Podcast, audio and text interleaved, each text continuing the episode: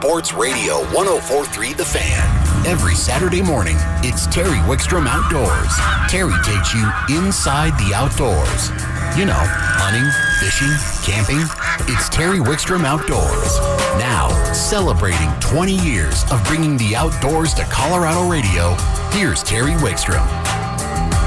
Terry Wickstrom Outdoors is brought to you in part by Honey Smoked Fish Company, Smoked Salmon. The secret is in the fire. Let's go right to the phones. And joining us from Tightline Outdoors is Matt Ensley. Good morning, Matt. Good morning, Terry. How are you? I'm doing well, and I understand Nate's a little busy. Something about an ice fishing contest or something. Our Grand Lake Ice Addiction Tournament is underway, and they are killing the fish up there this morning. For those listeners, if you want to uh, get an update, there's a live video uh, every hour on the hour showing the results and uh, the catch. So it's going quite well. They're giving away forty-five thousand dollars in prizes and gifts at this event. Well, it's too late to get up there and fish. But if you were headed up in the mountains and you're within, what time is the weigh-in? Oh, the weigh-in goes on during the course. But what time are the awards? It twelve o'clock. It ends. It start started at eight and it will end at twelve. So there's a chance to get up there. And I tell you what. Uh, people going up to a lake like Grand Lake, at least follow it on the Facebook feed because it's going to get you excited about the fish you can catch in a lake like this. Yes, they're catching. Uh, Lakers leading the tournament right now. It's a 2.45 pound Laker and tons of trout being caught presently. Oh, and that's Grand Lake is a great numbers lake. You're going to catch a lot of small Lakers and a lot of rainbows. However, it also is a lake that could produce that 20 pound fish at any time. That's correct. Anyway, you called to talk to us about something else. Let's kind of get into that. You wanted to talk about, I believe, live bait. Yeah, exactly. For uh, ice fishing, live, live bait uh, presentations and tackle and techniques, and uh, you know when you when you're looking at live bait, it, it helps to understand the activity level of the species you're going after. Everything from panfish, perch, bluegill, uh, trout, walleye uh, on, on up to Lakers uh, feed on these uh, baits that we use for ice fishing. And typically you have to downsize everything because there are basically three phases of activity level for all species of fish. And you can uh, put them in three categories active, neutral, or inactive.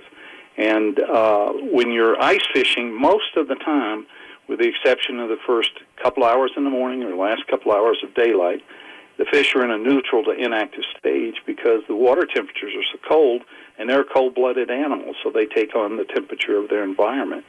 So they're less likely to move for large or feed on larger presentations during the ice season.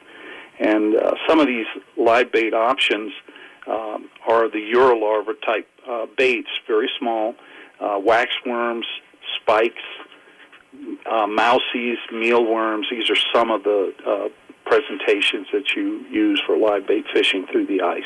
Now, Matt, I want to I want to kind of I'm gonna, I'm gonna pick your brain for the listeners out there because I've used all these baits, and people get a little confused. You know, you said Eurolarva and spikes and mousies. All three of those are actually a larva. Which what's the difference, and when do you choose one? Sure. So I, I tend to start with waxworms. Uh, in the season, they're a little bit larger. Uh, they are a bee moth, the larva stage of a bee moth, and uh, you don't normally see those in any body of water, but boy, the fish tend to just gobble them up, and it's because they're a small presentation. If you hook them properly through the head, and there's a, a blunt end and then a tail end to all of these uh, larva stage baits we're discussing here, you always want to hook those through the the the head end, which will be the blunt end. If you look real close, with my eyesight, I can't see it anymore. But get a magnifying glass, you can see little eyes. You want to hook it, uh, skin hook it through that end of the bait. Uh, waxworms, um, as I said, are larva stage of a bee moth and can be quite productive. Moving on from the waxworm, you have what's called spikes. Now they're a little smaller and tend to be a little more rugged and don't fall off or or break down uh, when you hook them quite as easily. And again, they have a head and a tail end, hook them through the uh, head end, and they produce better uh, for bluegill and panfish, uh, as well as any finicky fish, could be trout, uh, that are not taking some of the larger uh, waxworms that, that you might be using. And the spikes are blue moth fly, larva stage of a blue moth fly. And um, the next one would be mousies, and these are really cool. The mousies uh, have an actual tail. That's why they get the name the mousies, and they're the larva stage of a drone fly. And again, many of these you say, well, why would you ever fish with these? Because I don't have any drone flies in my lake. Well, it's just the larva stage that that you're fishing with. The fish can't really tell what kind of larva stage, and everything in the ecosystem in any freshwater body of lake hatches out of the bottom of the lake. So all your midges and, and various flies that come out of any body of water uh, look like these larva stage when they're coming out of the mud, and that's what triggers these fish to bite it. Mealworms are another option. They're the larva of a darkling beetle, and they uh, they are quite large. They're much larger and tend to be better if you use them early ice or late season because of the size and they're a little more uh, uh, aggressive presentation. Um, another option that you always want to have when ice fishing is just a basic fathead minnow. I like to uh, go on the small or medium size with the fathead minnows. And uh, if you're going for pike, there's nothing better than a, a, a sucker minnow on a uh, quick strike rig with a couple of treble hooks. We do have to note that if you're above 7,000 feet in Colorado, you can't have a live minnow. Right. You might have to have a dead bait, correct. And some and the other dead bait that I, I use for ice fishing, mainly for trout, but also perch and bluegill like it, is just some basic popcorn shrimp that you pick up in uh, the grocery store that can work quite well. But do, as you pointed out, you do want to uh, pay attention to the local regulations of the body of water you're fishing as to what's allowed and not allowed. Before we get into more of the presentation techniques for some of these, and we didn't talk about your Eurolarva, but we can bounce back to that. Um, where do you get these? I'm the average guy. I'm a new ice fisherman. I know that some of my friends and I will order huge crates of these from out of state and have them shipped in for the whole ice fishing season. I used to. I don't much anymore, but I know um, some of you guys do. What about the average guy? Where can he find some of these? Are they carried in the local shops? Uh, most of them. Uh, for example, waxworms are very common and easy to find in almost all of our tackle stores. Uh, spikes and mousies, m- m- you may or may not find them in the specific tackle stores locally, and you might have to order those. Mealworms are also very common. So the waxies and mealworms, obviously minnows uh, at the right tackle store, most stores uh, carry the fathead minnow. And the Eurolarva? You didn't explain to people what the Eurolarva is, too. It's another uh, larva stage of a fly basically, and it looks very similar to a wax worm. It's a little smaller, of course, even than a spike, I think. Yes. You know, one of the things I want to, before we get to presentations too, is you mentioned hooking them through that blunt end. Well, there's a couple reasons for that. One is not only because they stay on better, you get some action, but there's some liquid that'll come out of their body fluids. When you do that, it puts scent into the water particularly with the waxworms. They have an actual milky substance that oozes out into the water and adds to its attraction um, and, uh, and scent in the water for the species you're going after. So, how do you like to present? Let's, let's stay away from the minnows from now. We'll get back to that, but let's let's take these small larva type uh, baits. How do you like to present them? Well, I'll, I'll start with the rods uh, and and kind of move through the the lines. I I like spinning rods primarily. They're more forgiving um, on the ice, and I like a light action to medium action for live bait presentations. Because a lot of times you're going to set these down, and even if you don't, you want to give the fish the opportunity to take the bait in before the hook uh, set, and the lighter action or medium action rods help that effort. Uh, as far as line, I like to go with anywhere from two to four pound test uh, for live bait presentations. Uh, two's a little light sometimes, uh, so three is my favorite. And you can find the, the three pound test in all of the major tackle stores here in the metro area. Um, I will, on most of my live bait rigs, have a wire uh, tip indicator. Uh, and the reason for that is even though you have a light action rod, you still can't see when that fish takes in uh, one of these baits and sucks in, into their mouth, and they'll just sit there with it. They don't typically move off with it in most cases. So with the wire indicator, it's much more sensitive, and it, you will see it actually move. It'll normally just go down slightly, and when you see that, you don't feel anything, but you saw it move, set the hook, you got a bite. Uh, sometimes it'll actually rise uh, from the weight of the presentation. It'll actually come up, indicating the fish has picked up the bait and and come up with it in the water column. Um, if I'm uh, hand uh, using the rod and holding it in my hand, the wire indicator works quite well. But if I'm doing a dead stick, uh, I'll put a slip float on sometimes so that I can set it in a second hole and watch the float, uh, or possibly a tip-up scenario where you have a uh, quick strike uh, like a, a jawjacker setup. You know, if you have the proper float on a slip float type rod, um, one that you know it's barely suspending, you can have a little slack between your rod and the slip float where the float can actually be moving and you can pick the rod up without disturbing the fish or the presentation until you're ready. That is correct. It's one of my favorite ways to fish live bait is with a slip float because you can position the bait not necessarily on the bottom but just off the bottom or at the level you're marking the fish with your electronics. And that's key in getting the bites because fish in, as I said in the beginning, are cold-blooded animals, so they don't typically move up and down. Sometimes very aggressively, so you have to put, present the bait right on their nose. So when um, you typically hook these on a small jig, or using a bare hook with some weight? How are you presenting them at the end of your tackle? Ways. Uh, I like uh, just a plain hook, and again, in ice fishing, you want to downsize those hooks. Most uh, a lot of people make a big mistake. I did when I first started ice fishing, and used too large a hook.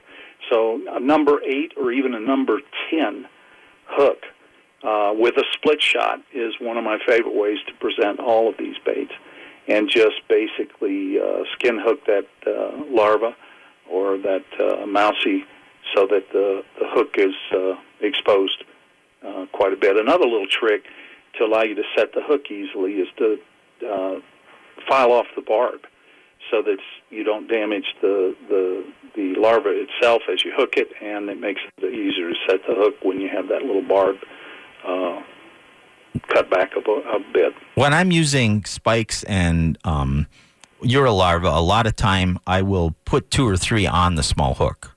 Yes, nothing wrong with adding them. It adds a little more action because they do move around quite a bit, and it, once they die, take them off. You you buy these things anywhere from 25 to 100 count. Uh, I have seen packaging of 500, so uh, don't worry about the bait rip them off, put a fresh one on. You'll get more bites. Matt, we're going to run out of time, and we probably should address the minnows again later because there's one real question I need to ask you. I know you and I have both been fishing with a lot of the small artificials lately, the little gulps, things like that. Number of companies making those. How do you decide when you should use live bait and when you should use one of those artificials?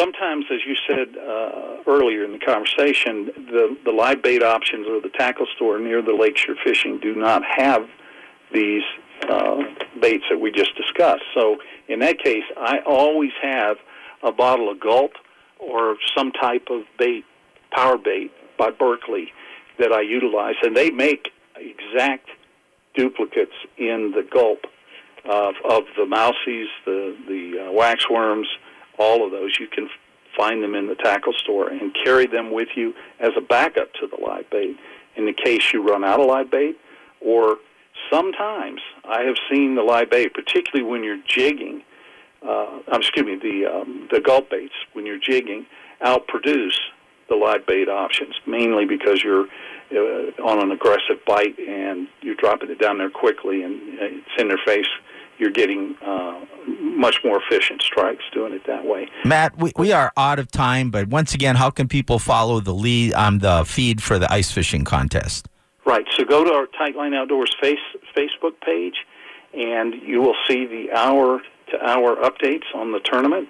And our next tournament is coming up on February 10th, and that is at Blue Mesa. And if you have any questions, just give us a call at 720 775 7770. Matt, great information as always. Love having you back on. We could spend an hour on this easily. Thanks for joining us today. Thank you, Terry. You bet. Matt Ensley from Tightline Outdoors. Terry Wickstrom Outdoors is brought to you in part by Sun Power Sports, Colorado's largest ATV and motorcycle dealer.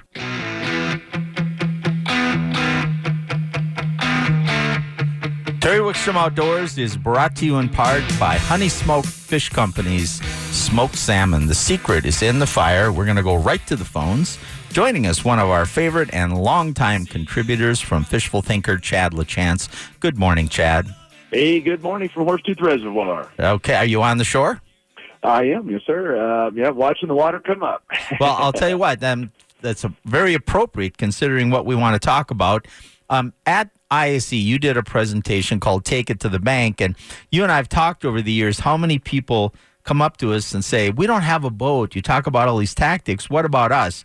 And we're really making an effort to try to address basics of fishing this year, get people started, help them be successful early. And a lot of those people start from shore. Now, you did a seminar called Take It to the Bank about shore fishing. I unfortunately didn't get to listen because hosting the tank, I'm up I'm up front having to deal with all your fans. So yeah, both so, of them. Yeah. so I wanted to get you back on. We've been revisiting the presentations from ISE, and I thought this one was really worthwhile. So why don't you kind of take us through the basics of what you were talking about?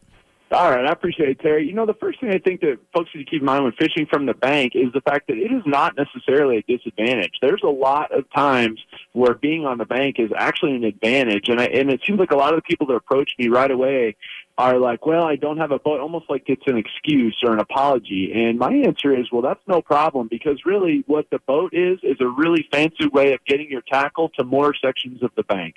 And, uh, and as you well know, a very high percentage of the time we fish what's called the littoral zone or the edges of the lake where the water and the, and the uh, land come together. That's where the most food source is in a lot of cases. It's certainly, uh, the area that a very high percentage of fish spend their time. So the first thing is it's not a disadvantage to fish from the bank and don't think of it as such.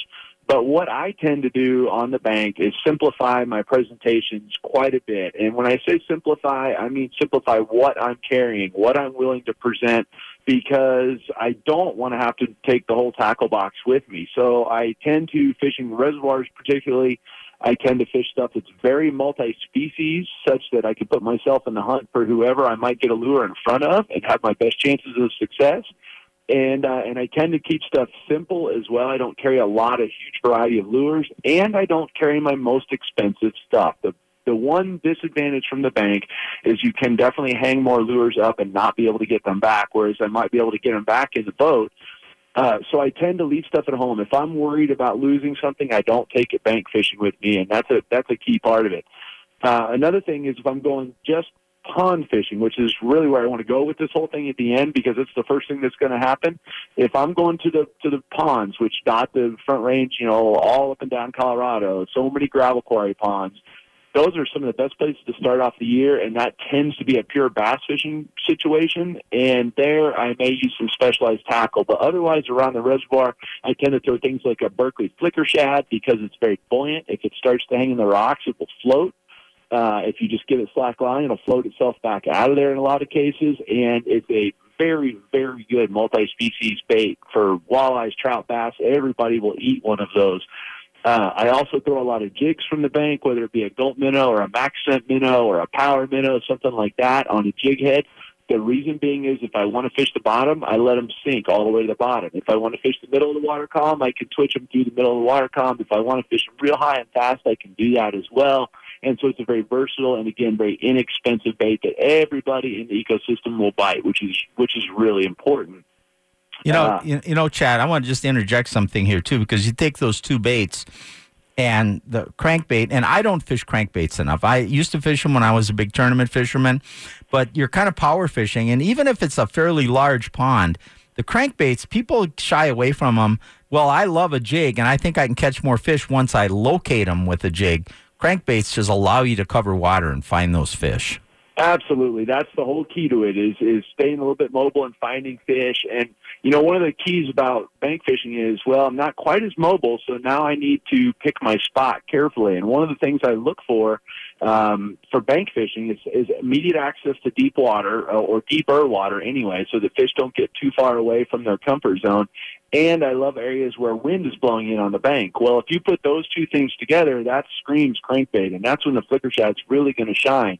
The other great thing about the flicker shad is I can throw it on the same spinning rod that I'm throwing that light jig on. I don't have to carry a bunch of fishing rods with me. Whereas if I throw some more traditional, you know, big, heavy bass style crankbaits, I most realistically to present them well, I need a separate fishing rod.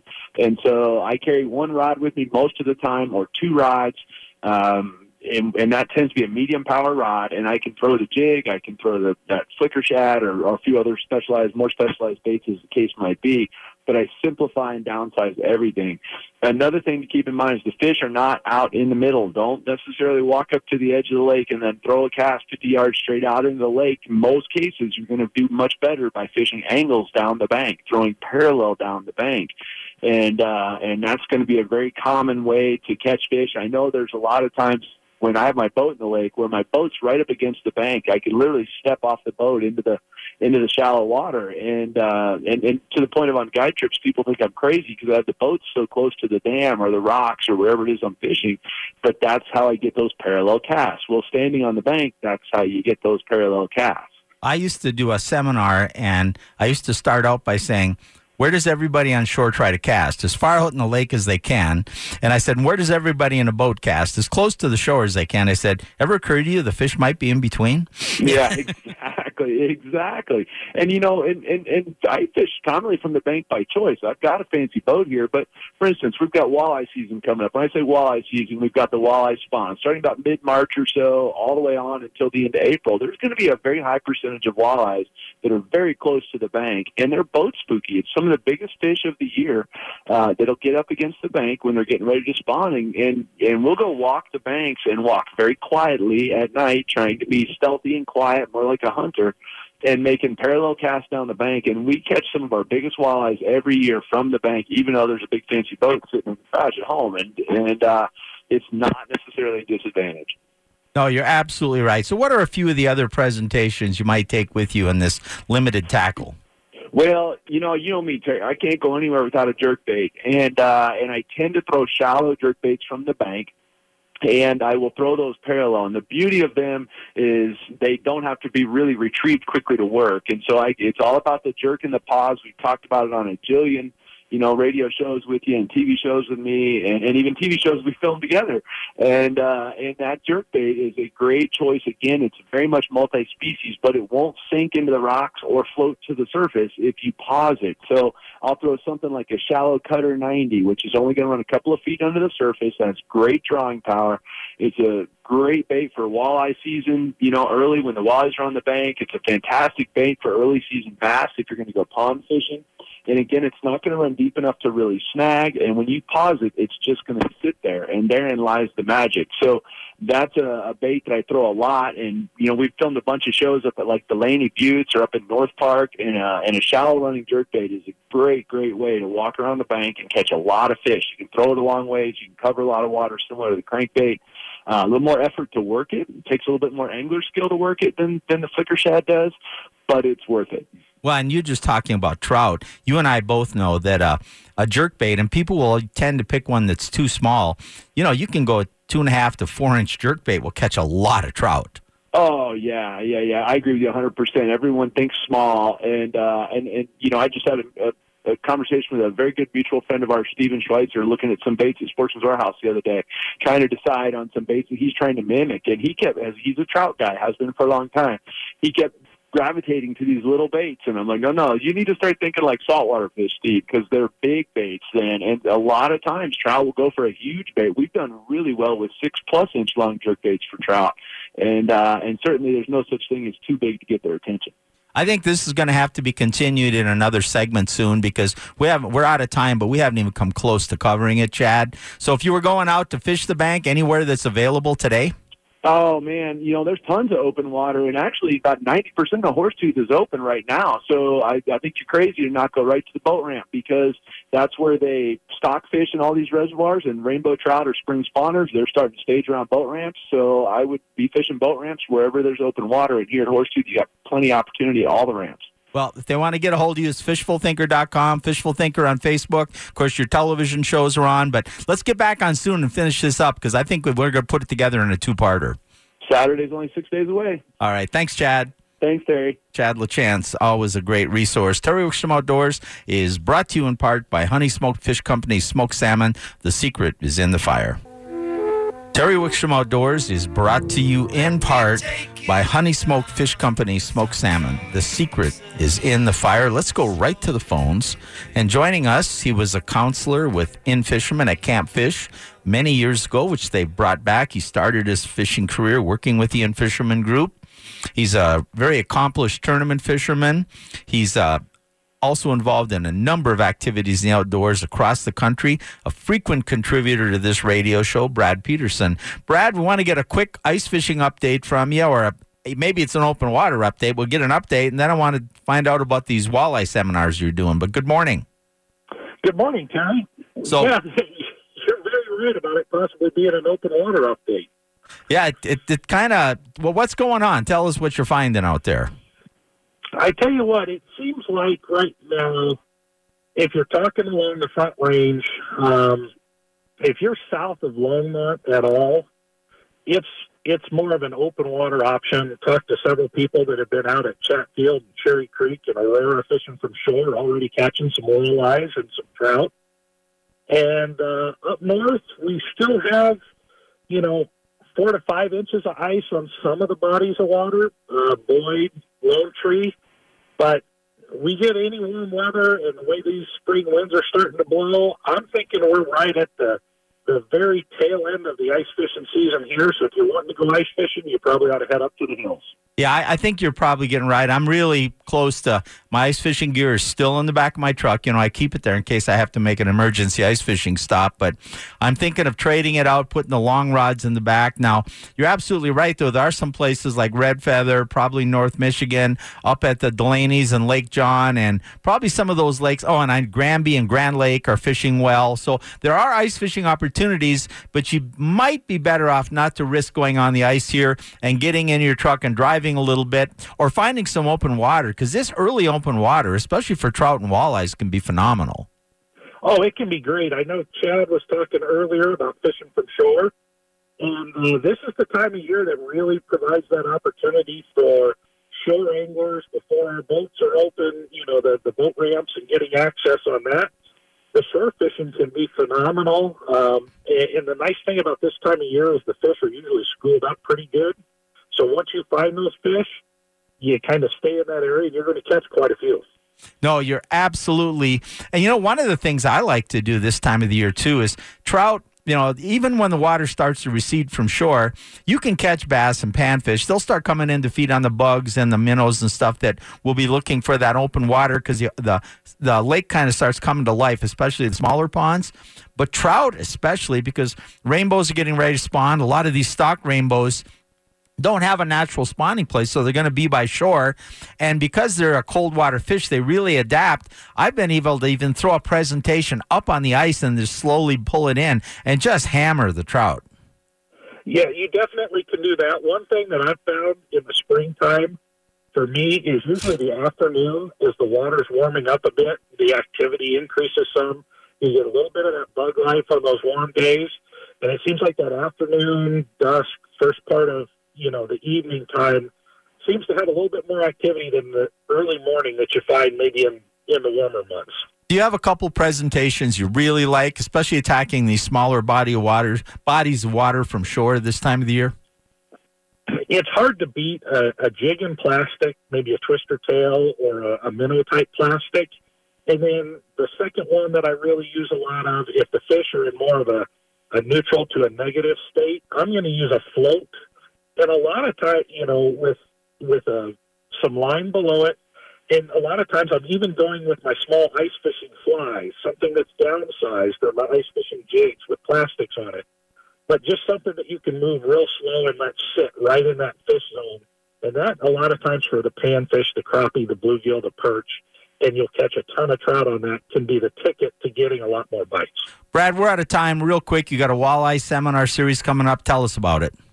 Yeah, Terry, I'm going to be doing uh, walleye fishing A to Z up in the Greeley area at the Farr Library starting uh, February 15th. It's a, a four week series, and I'm going to cover a, a wide variety of stuff from jig fishing, understanding walleyes, structure, electronics, uh, casting, uh, crankbaits, trolling, and then each week is a different top couple topics that are going to get covered. And I'm also going to break down a couple of the the top walleye lakes in the state each week. So if people are interested in it, they can go to Brad Peterson Outdoors on Facebook, or uh, tickets are also available at eventbrite.com, and all you have to do is search walleye fishing, and it'll pop up right there. All right, Brad, we got to let you go, but we will talk to you again very soon.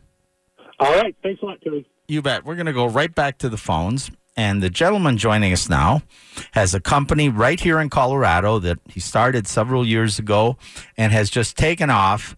And it's a product you hear me talk about all the time. I was fortunate enough to go to their facility in Aurora. Kevin got, uh, uh, Karen got to meet uh, Kevin's family and tour the facility. And joining us is Kevin Mason from Honey Smoked Fish Company. Good morning, Kevin. Well, good morning, Terry. You know, before we even get into the product, you have to be so proud of those two sons of yours. Thank you. I mean, quality young men and really learning the business and to have a family business right here in Colorado, one that we've been able to represent for many, many years, and also the quality of the product. Um, the two things when we left there that Karen was super impressed with. First, well, three actually. One was your hospitality, which you've always extended us, and she had never got to tour the facility for. But number one was your two boys and what quality young men they are. But the real thing that impressed us is when you make Honey Smoked Fish Company smoked salmon, you take absolutely no shortcuts that could affect both the quality or the safety of the product. And that's why it's consistently so good. If you buy the best, you make the best. And it just really is. And we were so excited to be able to spend time with you and um, go through that process. And, you know, a lot of people hear honey smoked, and we'll touch on this, but they think they think that you put honey on the fish, but that's not the case, is it? No, the honey's actually in the smoke, in the fire. And when it hits the fire, the honey causes a combustion explosion and it seals the salmon, locking those omega 3s. Now, I know it's available at most supermarkets, but I understand you're adding another outlet that's going to be carrying it, or you have. Yes, Walmart in the Rocky Mountain region, It's and Sam's, Costco, King Sooper, Safeway, Sprouts, and all your local restaurants. well, all I'm going to tell people is there's some in my refrigerator all the time. Buy one package. Go to any of those outlets and just buy one package and try it. I say buy two packages because you always never know when someone's going to show up, a guest or something. But Well, okay, buy but one once you try it, you're going to go back and get more, right? It just, it's just, it's You'll just on. It's on. It, it's a product that's all you have to do is get people to try it, and they're going to love it. Yes.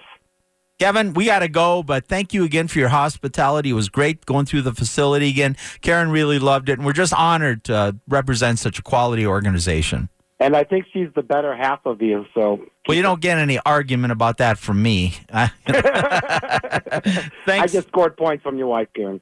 All right, thanks, thanks, Kevin. Thank you. All right. Honey Smoked Bye. Fish Company. Terry Wickstrom Outdoors is brought to you in part by Honey Smoked Fish Company. Smoked salmon. The secret is in the fire. Terry Wickstrom Outdoors is brought to you in part by Sun Power Sports, Colorado's largest motorcycle and ATV dealer. And by the way, follow us on Facebook or like us on Facebook. You heard Kevin Mason talking about Honey Smoked Fish Company. We are going to be giving away on 20 years of Terry Trivia once a month. Uh, a hundred uh, ninety-nine dollar value of honey smoked salmon delivered right to your house, uh, based on a trivia information that'll be on the Facebook page. Let's go right to the phones. And joining us to kind of follow up on, we've been talking about fishing and open water, and Ronnie Castiglione is going to talk to us about crankbaits. Good morning, Ronnie.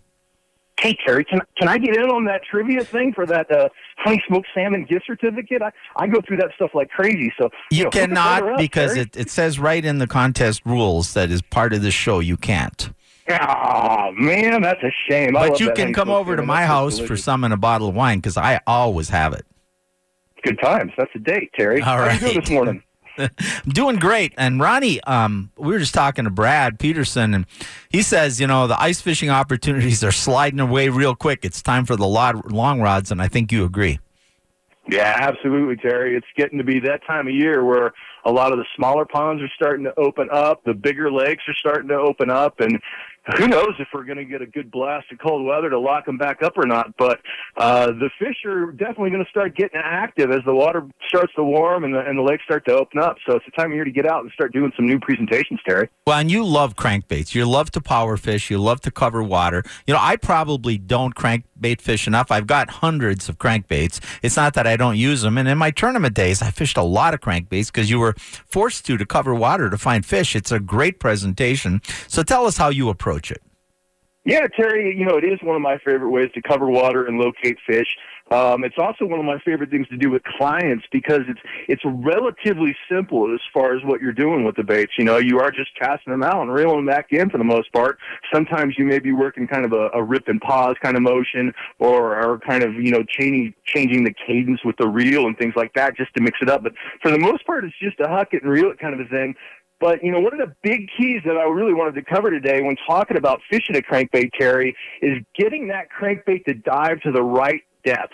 Um, that is key in a lot of scenarios. A lot of times, if that crankbait isn't diving to the right depth, you're not going to be in the hunt. You're not going to catch any, as many fish, Terry. So there's certainly some things we want to cover as far as how to dial that in and how to pick the right crankbait and things like that, Terry. Uh, you know, the first one, the obvious one, is going to be choosing the right crankbait. Um, they come in a variety of different sizes. They come with a variety of different bills on the front of them, and they're all kind of rated to dive to particular depths. So a shallow running square bill crankbait, for example, may only dive down to two to five feet, somewhere in that depth range, whereas a deep diving crankbait, something that's got a real long bill out on the front of it, may get down to somewhere around that nine to 14 foot range, somewhere in there. And then there's going to be a variety of crankbaits that kind of cover the in between right in there, Terry. So understanding what style of crankbait you're looking at, what depth it's designed to run to is key um, when you're getting out there and you're trying to cover different structure and things like that, Terry, and trying to tigger those fish, Terry. Well, you're absolutely right. And some of the things you have to look for, I, you know, as being a disciple of Buck Perry,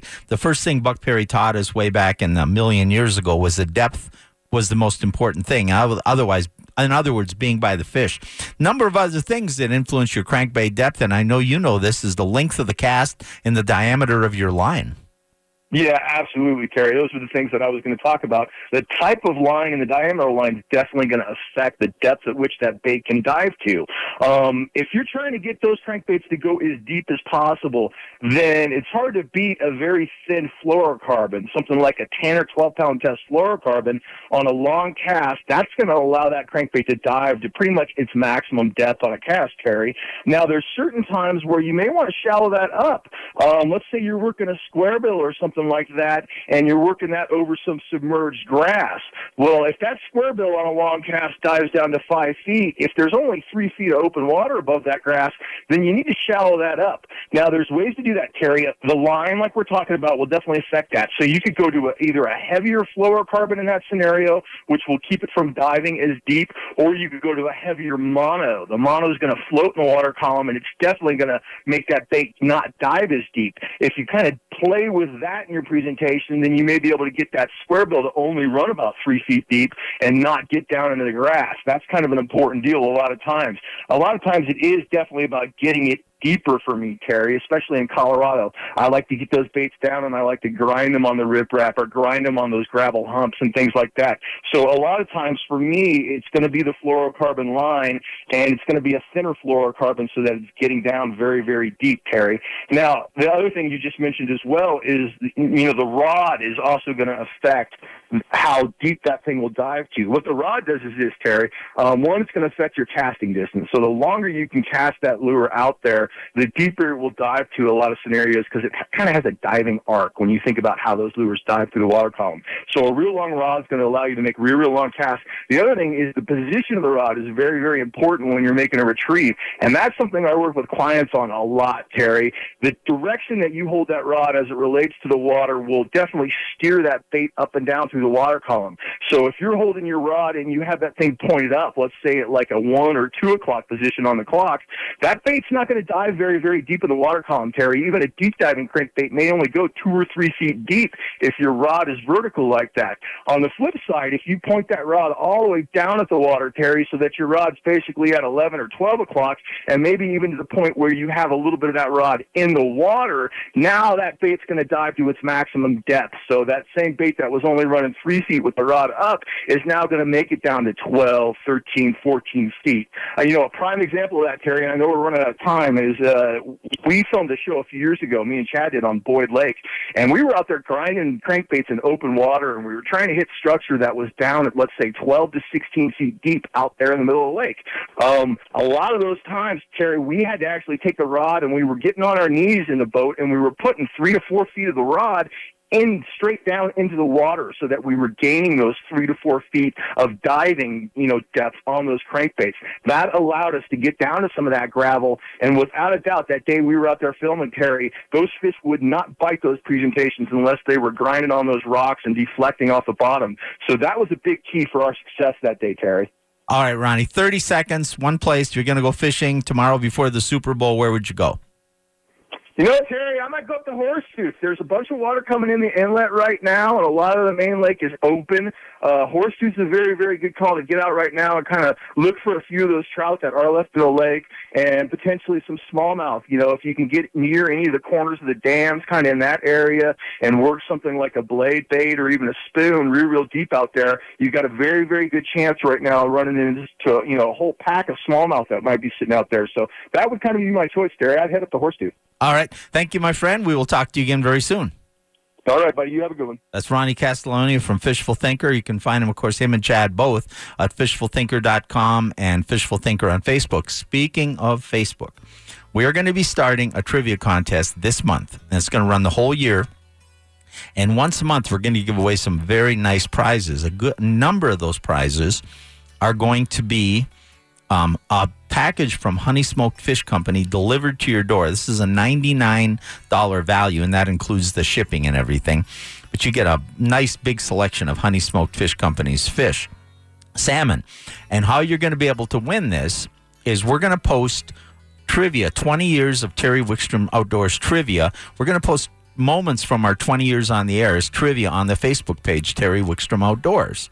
Then once a month, and you won't know what week, we're going to ask either a call or a text what that trivia answer is, and we'll have and whoever gets that right will win that $99 package of honey smoked fish. So follow us right here every Saturday from 9 to 11 and make sure you follow us on Facebook at Terry Wickstrom Outdoors and we'll be back here next week. Thanks Kyle, thanks Karen. You're listening to 1043 The Fan.